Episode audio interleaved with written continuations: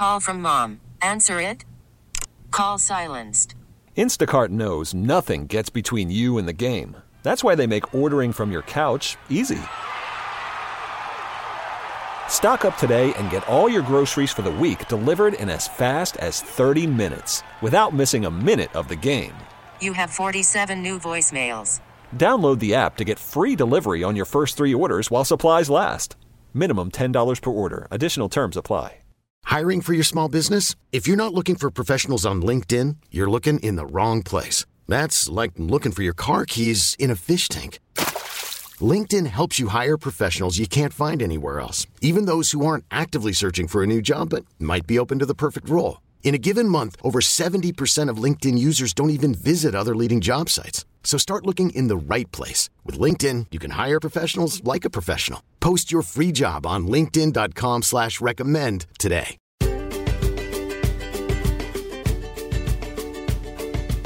Welcome. I'm Dr. Laura Murillo, President and CEO of the Houston Hispanic Chamber of Commerce.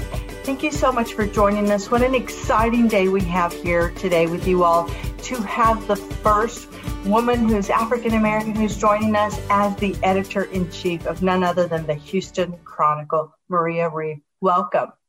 Thank you so much. Well, we appreciate you joining us. We know how extraordinarily busy you are, and Houston's a city with lots of news. But for those who uh, don't know you, tell us a little bit about yourself and what brought you to Houston. Uh, absolutely. Uh, well, I grew up in the South. I grew up in Charleston, South Carolina, and I am one of five children that my parents had. Uh, my father was a teacher and then became a chemist, and my mother stayed at home and worked raising the five of us. And uh, I enjoyed reading and writing in language when I was younger. And that's how I uh, came to find myself in the news business. Uh, at first, I thought it was magazines or or even books, but I love the pace of newspapers. I love writing that first version of history. I love being on the front lines of uh, everything that was happening in our community. So that is how I found myself uh, in the newspaper business. And I came to Houston uh, for opportunity.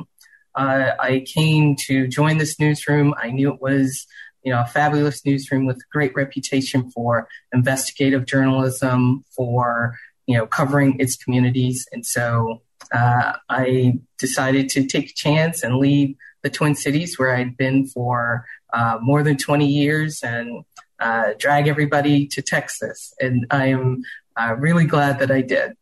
Well, we are really glad that you did. This is an exciting city with so many wonderful, fantastic stories to tell.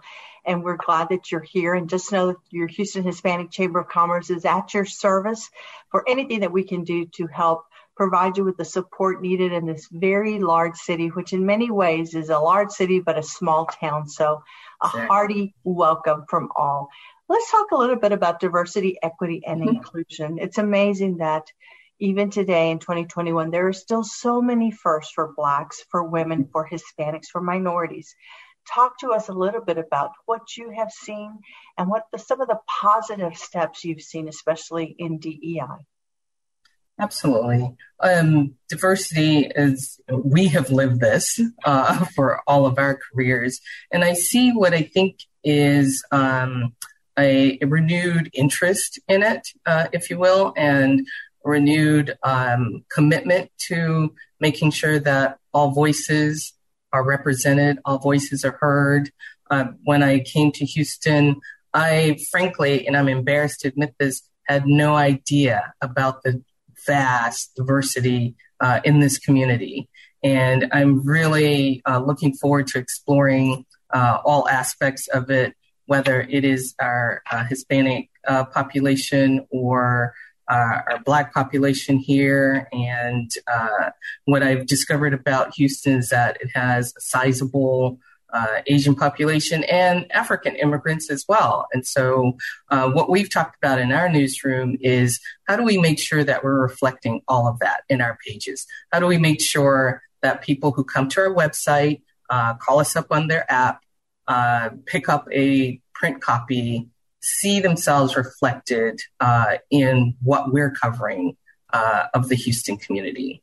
and again, embarrassed to admit that uh, the fourth largest city in the country. Uh, I thought, you know, oh, Houston's probably in the top 10. No idea, really. Um, but after I did my homework, I uh, am versed in, you know, what we are charged to do in covering this community. Well, and you'll be happy to know that as we represent 42% of the population, our website for the Houston Hispanic Chamber of Commerce has a resource page with a lot of data, white papers, op-eds that we've published and thankfully have been run there with you at the Houston Chronicle and other publications. And it's about the data. It's about facts, right? Mm-hmm. It's about the economic impact that our communities make every day in the billions of dollars across the country. And in here locally in Houston, over 55 billion a year from Hispanics and that consumer market for those of your advertisers and others that, that they see mm-hmm. minorities, women, and others as contributors, and also those responsible for a lot of consumer spending. Let's talk to us a little bit about your world of print media. So mm-hmm. many changes, so many things are available online, that ability to, to update a story. Mm-hmm. And you've been in this business a long time. How do you feel about all of these changes and, and where is the Houston Chronicle headed? Um, these changes have been a long time coming. I think when you think about, uh, I have 20 something year olds as children, they read on their phones. That is where they get news.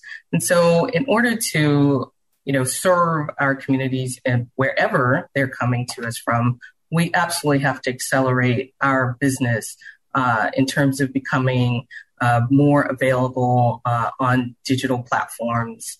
And so we're working really hard to make sure that our transformation is happening and that it is happening quickly.